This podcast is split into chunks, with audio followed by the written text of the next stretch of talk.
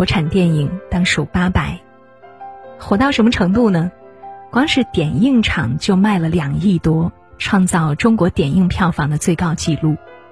正式排片首日破一点三五亿，贡献了当日总票房的百分之八十八。有人预测，这部电影冲破二十亿票房，几乎是板上钉钉的事情。毫不夸张地说，八佰承担着中国电影业复苏的重任，凭借一己之力撑起了全国电影院的业绩。我在前几天的点映场提前去看了，这是我第一次戴口罩在电影院看电影。这部成本高达五点五亿元的电影真的是不负众望，实至名归。当时在看的时候，我听见了周围很多人的啜泣声。这部电影能够上映，实在是太不容易了。原定去年七月上映，结果因为技术原因撤档，后来又因为疫情，整整拖了四百三十六天才得以面世。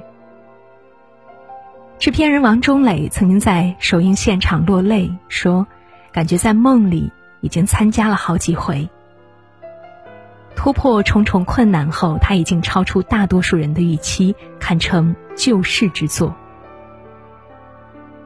电影《八佰》取材于一九三七年淞沪会战的最后一役，讲述了日军攻打上海时，八百壮士坚守四行仓库，用智慧、勇气和鲜血迎面阻击敌人四天四夜的故事。令人惊喜的是。导演管虎并没有着眼于大人物，反而刻画了绝境中底层小人物的悲欢离合，而这恰恰折射出疫情中我们普通人是怎么克服恐惧和困难的。管虎表示，这也是八佰能够超越电影以外的意义。看完这部电影之后，我总结了八条和他相关的人生真相，希望能对你。有所启发。第一条是成年后更能听见死亡的脚步声。电影中，老葫芦和端午本是小湖北在上海唯一的依靠，可是命运偏偏捉弄人，才十多岁的他接连遭到亲人死去的打击，还亲眼看到好兄弟七月哥中弹身亡。在那一刻，他更深刻的理解了这场战争的残酷和血腥。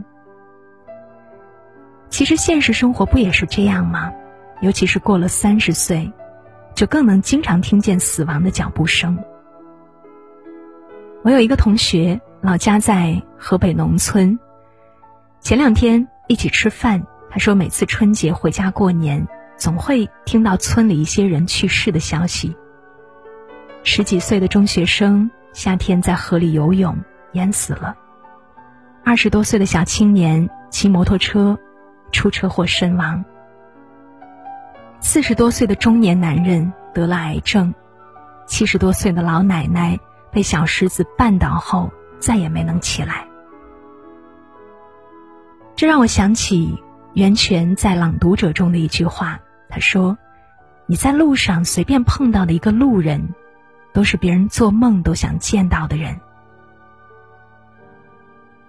央视主持人李咏已经癌症去世快两年了，而他的妻子哈文直到如今，微博发的最多的是三个字：“早上好。”六百多天过去了，这一声早还在，而李咏却不在了。万物都在，而你却不在，是世上最沉重的痛。这世上有很多人还没有说再见，就再也见不到了，只留下你的梦寐以求。所以，不要敷衍自己，不要勉强别人，不要辜负每一次相遇。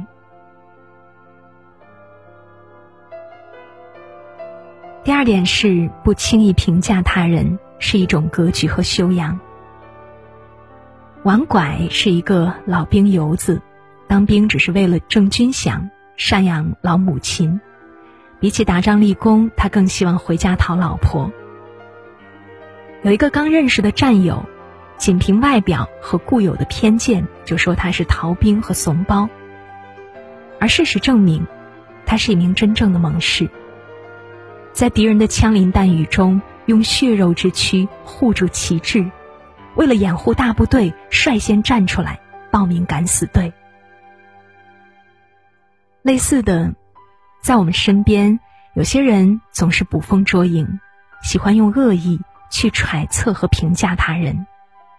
你穿衣服，你衣服穿的这么少，活该被坏人盯上。他的朋友圈这么庸俗，看着就像一个渣男。那个开豪车的年轻姑娘。一定是被包养了。一个人最大的恶意，就是强行给人贴标签、下定义，并且认为自己什么都对。列夫·托尔斯泰说：“你不是我，怎么知道我走过的路、心里的苦和乐？”那些格局很高的人，从来不轻易评价他人；见过大世面的人，更不会说别人没见过世面。而真正的强者，反而更加尊重弱者、竞争对手，甚至是敌人。雷军无数次在演讲中说：“要想创业成功，必须把敌人搞得少少的，把朋友搞得多多的。”正因为如此，雷军享有“中关村劳模”和“好人缘”的绝佳口碑。而不轻易评价他人，是拥有好人缘的第一步。人生并不是非黑即白的单选题，而是海纳百川的多选题。希望我们可以理解彼此的不同，不站在道德制高点去评判他人，也希望你我不被别人妄定标签，勇敢的活出自己想要的样子。第三点是，成大事者。必须顶住千钧压力。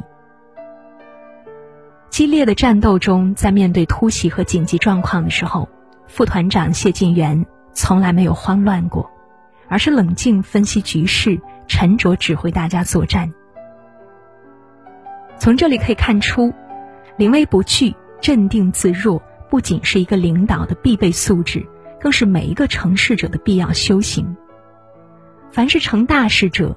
都能顶住千钧压力，这让我想到了一个人，任正非，在女儿孟晚舟被扣加拿大的时候，在华为被美国一再打压的时候，他从来都没有自乱阵脚，而是有条不紊的沉着应对。去年在任正非七十五岁生日时，孟晚舟给父亲手写了一封这样的贺信，他说：“老爸。”又是你的生日了，不知不觉中，你又年轻了一岁。往年你的生日，我们都会团聚在一起。你这个寿星总是会亲自下厨，做我们喜欢吃的各种菜菜，总是会从下午四点就开始追命连环 call，催着我们赶紧回家。今年，女儿无法陪在你的身边，尝你的饭菜。听你的唠叨，摸你的皱纹，亲你的笑脸，还有受你的批评，这些都请你先欠着，等我回来，你再慢慢的还。亲爱的老爸，生日快乐！而对于孟晚舟事件，任正非维持了一贯的狼性，他说。我绝不会做一件事，那就是拿广大中国人的利益来换取华为的利益，来换取女儿的性命。如果让加拿大放人，让美国取消对孟晚舟的制裁，要以中国做出让步为前提，那我宁愿选择让女儿受苦。为人父母者，谁会不心疼儿女？谁会不关心儿女的安危呢？任正非作为父亲，肯定无比珍惜和心痛，但是，他不得不顶住压力，负重前行。他在《什么时候出发都不晚》当中说：“要在茫茫黑暗中发出微弱的光，才能带领团队走向胜利。”作为领路者，如果他妥协了、倒下了，那可能会有更大的麻烦和危险。他的一生坎坷卓绝，历经无数苦难，但是他都扛住了。想成大事者，除了不纠结，还必须顶住千钧压力，逆流而上，才能柳暗花明。第四点是，战争伊始，四行仓库被日军反复围攻，里面的战士接连倒下，背后一河之隔的上海租界却歌舞升平，仿佛战争全然与自己无关。甚至还有人戏谑，这样自杀式的抵抗无异于以卵击石，毫无用处。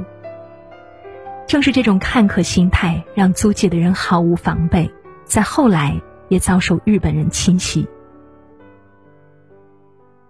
我想起了疫情初期，很多人不听劝，觉得那些都与我无关，就四处串门，甚至聚会喝酒，结果不仅连累了家人，还传染了好几千人，造成非常恶劣的影响。的确，人类是命运共同体。真的不只是说说而已。如果总是冷漠的隔岸观火，等哪天火势蔓延过来，你不仅没有做好准备，可能还会洋洋自得，浑然不觉。抛却偏见和嘲讽，未雨绸缪，心怀善良，在别人困难时施以援手，共克时艰，是生而为人应有的态度。第五点，你弱的时候，坏人最多。淞沪会战期间，上海不仅被日军侵袭，还有英国、美国和法国辟设租界。当时的中国人总是被歧视和嘲笑，备受欺凌，落后就要挨打，是血淋淋的现实。这印证了那句话：你弱的时候，坏人最多。对此，演员黄渤深有体会。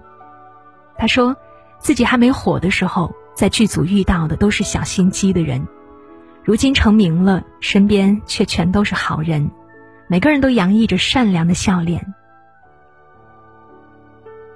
犯罪心理学有一个理论叫“破窗效应”，意思就是，一个不良现象如果被放任存在，会诱使人们仿效，甚至。变本加厉。如果一扇窗户有破洞而不修复，那后续可能会有更多的窗户被破坏。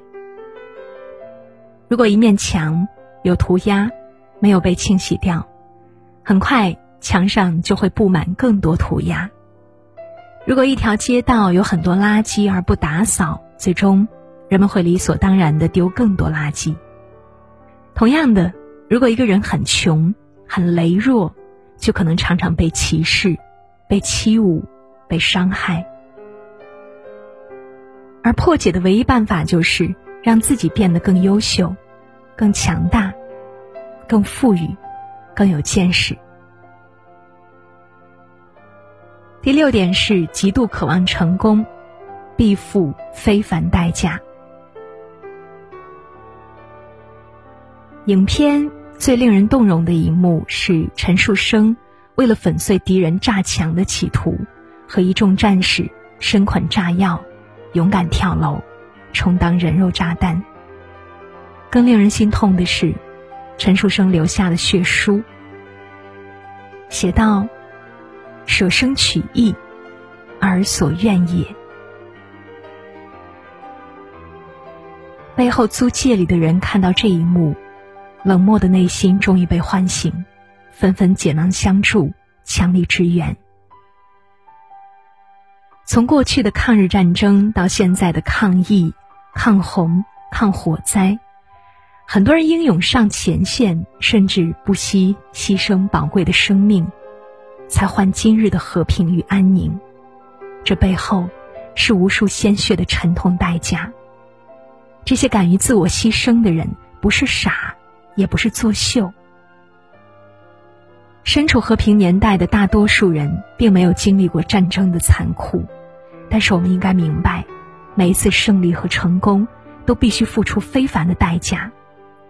大到国家的独立和崛起，小到个人奋斗、职场跃迁、自主创业，不同的选择和行动，都会带来不同的结局。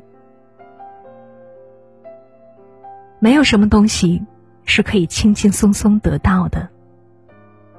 美团创始人王兴在他四十岁生日时发表感言：“真正极度渴望成功的人并不多，愿付非凡代价的就更少，所以大多数人都是普通人。”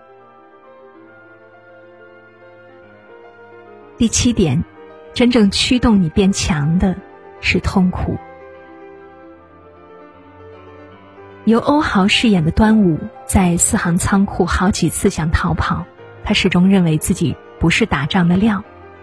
可是当他看到老葫芦被日本人处死，终于选择英勇抗战。当他用一把枪打退一架战斗机的时候，战友们都对他刮目相看。正是亲人逝去的痛苦，让他看清这场战争的本质。如果不主动积极战斗，那么他身边的人以及自己都将面临更大的危险。普通人和成功的人最大的区别是什么呢？我认为最大的差别是对于痛苦的感知力和承受力不一样。普通人比较钝感，欲望不够强，对痛苦的感知和反应也不强。所以他们一生平庸，也不会被快乐和痛苦反复撕扯，更不会主动挑战自我极限，不停折腾。反观那些成功人士，一旦想要的东西得不到，或者被更厉害的人超越，就会异常痛苦，寝食难安。为了抵达梦想的彼岸，他们总是拼命攀爬，斗志昂扬，从不退却。电影《后会无期》的制片人方丽曾经说：“惜命的方式不是拿来养生，而是拿来折腾的。只有将生命淋漓尽致的燃烧透了，你才算没有白活。痛苦是一种比快乐还重要的天分，巨大的痛苦会驱动一个人去做巨大的成就。恐惧给你带来痛苦的同时。”也带来了动力。阿里集团湖畔大学产品模块学术主任梁宁对此深有体悟。